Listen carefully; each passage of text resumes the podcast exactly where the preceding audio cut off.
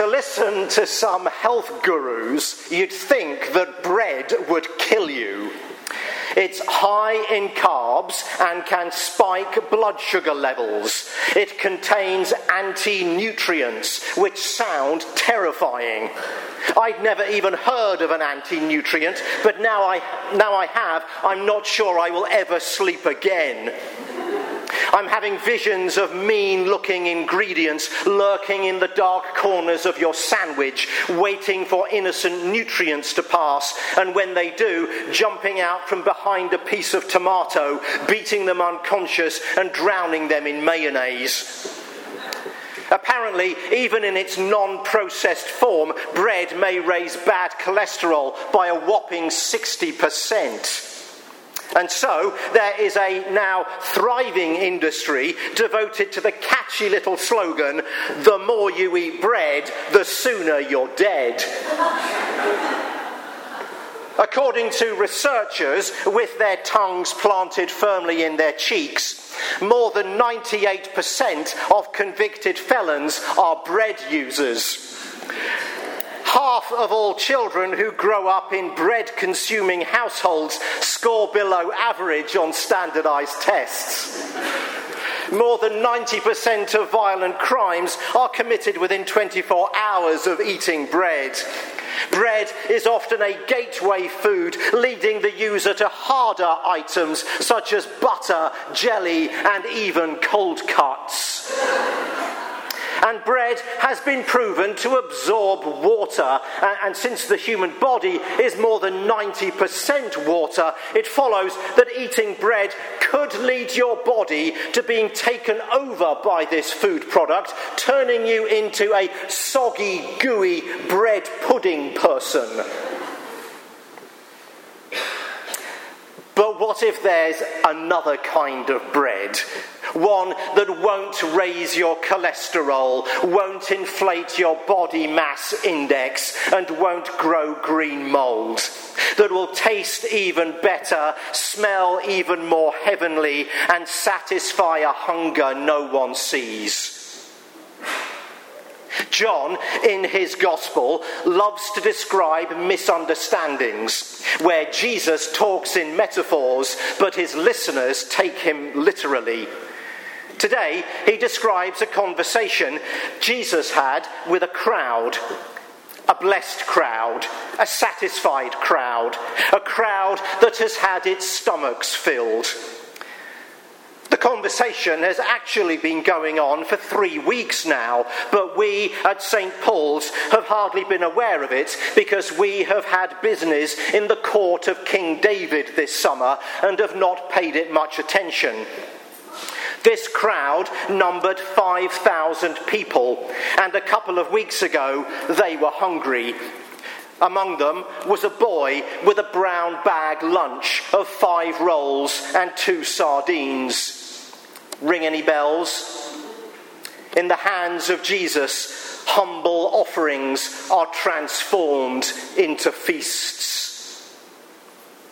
Not surprisingly, the 5,000 who ate their fill that day are hooked and they want more. But Jesus has more important things to do than wow people with miracles. I am the living bread that came down from heaven. Whoever eats of this bread will live forever, and the bread that I will give for the life of the world is my flesh. There is a hunger that no one sees. Like the pangs of physical hunger, it strikes at your core. You can't just ignore it, it won't go away. Leave it unattended and you run out of energy. But try to fill it with the wrong food and your relief will be brief, your contentment short lived the hawkers of dreams, the peddlers of promises, the sellers of mirages, the bottlers of snake oil. You know who they are. They will bake you their goods. In the Western world, we tend to believe we have built our societies on honourable and noble ideals, like the freedom of speech, the rule of law, government by the people, for the people, freedom of conscience and worship. But actually, when we peer hard enough into the heart of Western nations, what we find is a truth less noble. The great myth of Western society is that consuming things will stop the yearning that entertainment will feed the craving, that leisure will end the longing, and consumption will fill up the hunger for significance, acceptance, and self worth. And to us, Jesus says, I am the living bread. The good, wholesome bread but often, I would rather have the saturated fat of spiritual donuts, the frosting of the chocolate cake, the butter of the existential croissant. Uh, if I take this metaphor too far, you will let me know, won't you? Those quick fixes that satisfy the tummy rumble for happiness, relieve my boredom, or send pleasure giving chemicals around my brain. But we know what it's like, don't we? Soon the thrill of the new purchase wears off. The excitement of the experience is dampened by the ugliness of real life. The glucose high is over and we're hungry again. I am the living bread. Whoever eats of this bread will live forever. A teenager named Matt Corby went into his local Subway restaurant in Perth, Western Australia, and ordered a foot long sandwich. Now, most of us are fairly trusting and we would just eat it, but not Matt.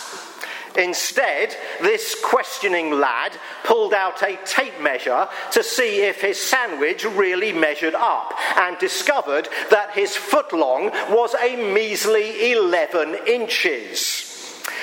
So he took a photo of the sandwich next to the tape measure and posted it on Subway Australia's Facebook page with the simple message Subway, please respond.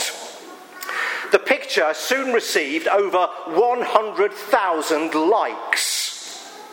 Now, if you are head of customer relations for Subway Australia, you would hold your hand up, confess good natured guilt, laugh at yourself, and give Matt lots of free sandwiches but not the real PR people of Subway Australia. Instead, they got their legal department to post this humorless response. With regards to the size of the bread and calling it a foot long, Subway footlong is a registered trademark as a descriptive name for the sub sold in Subway restaurants and not intended to be a measurement of length. what?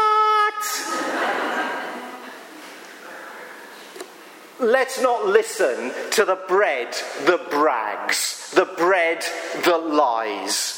We know that material things don't satisfy. We know that the experiences of our senses don't last. We know that we're left bored when the thrill begins to fade. We could, if we wanted to, be like pine processionary moths these whimsical little creatures, when they are in their caterpillar phase, have an overwhelming urge to follow other pine processionaries.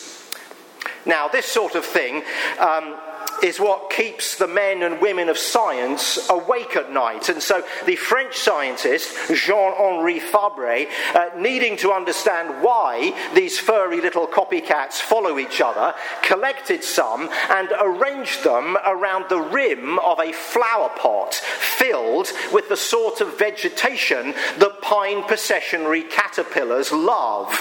Then he watched them for an entire week as they marched around the rim of the flower pot as if on some never ending merry-go-round.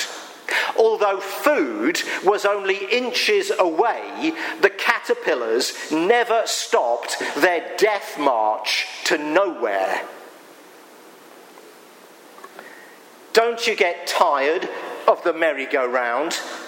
The endless following false trails, chasing the next thing that promises to satisfy the hunger no one sees, when real food is only inches away. Don't waste your life staring at the back end of a caterpillar. To have full bellies, we need good eyes.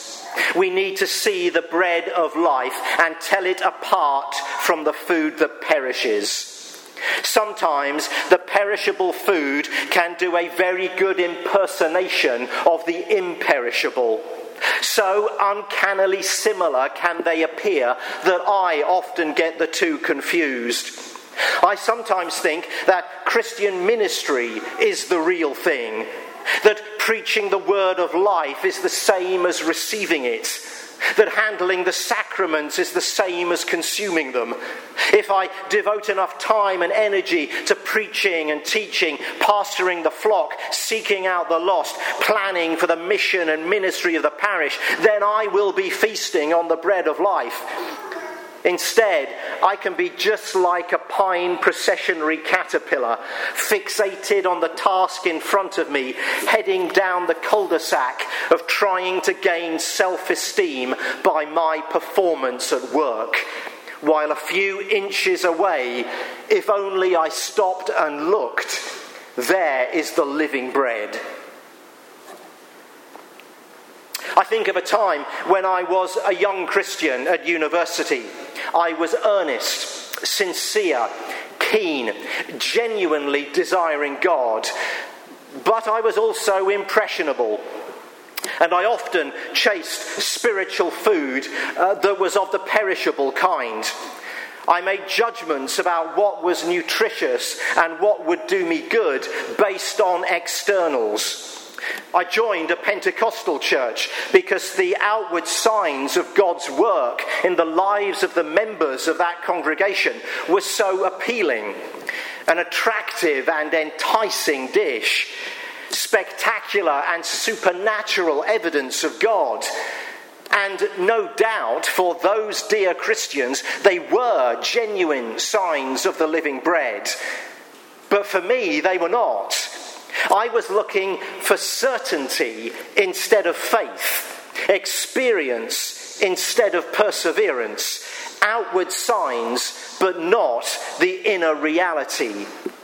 I was like the 5,000 who had experienced the miracle of the bread and fish, had enjoyed a supernatural feast, Jesus' big picnic, and now wanted more. They fail to see that the true, imperishable bread of life was the man who performed the miracle and not the miracle itself. Oh, but let's not think it's just other sorts of Christians, the charismatic or Pentecostal kind, who can make this mistake. Even in our episcopal tradition, we can confuse the eternal bread with the bread that perishes. We too are keen to experience the, the signs of God's presence and activity in our worship. We usually call them sacraments. And sometimes we too may be tempted to fix our eyes so much on the sacrament that we fail to look beyond it to the reality it points to. This morning we are going to eat bread. But unless we, go, unless we look through the bread to the Christ who is present in it, then we may miss out on the power of the sacrament. This is not magic bread. We do not need to be superstitious about it. The founding documents of the Anglican Church are clear that the sacrament in itself, without faith, does not have a transforming effect on the person who receives it. But when we eat with hearts that are hungry for the Jesus who is really there, it will change us. We will receive gifts and graces. The hunger no one sees will be satisfied when you take it this morning in faith. So dare we this day, this week, find the bread of life, the true and living bread that satisfies the hunger no one sees and also spot the fake bread, the perishable food, and see it for what it is. As the Hebrew prophet Isaiah says, Why spend money on what is not bread, and your labour on what does not satisfy? Listen, listen to me, and eat what is good, and you will delight in the richest of fare. Amen.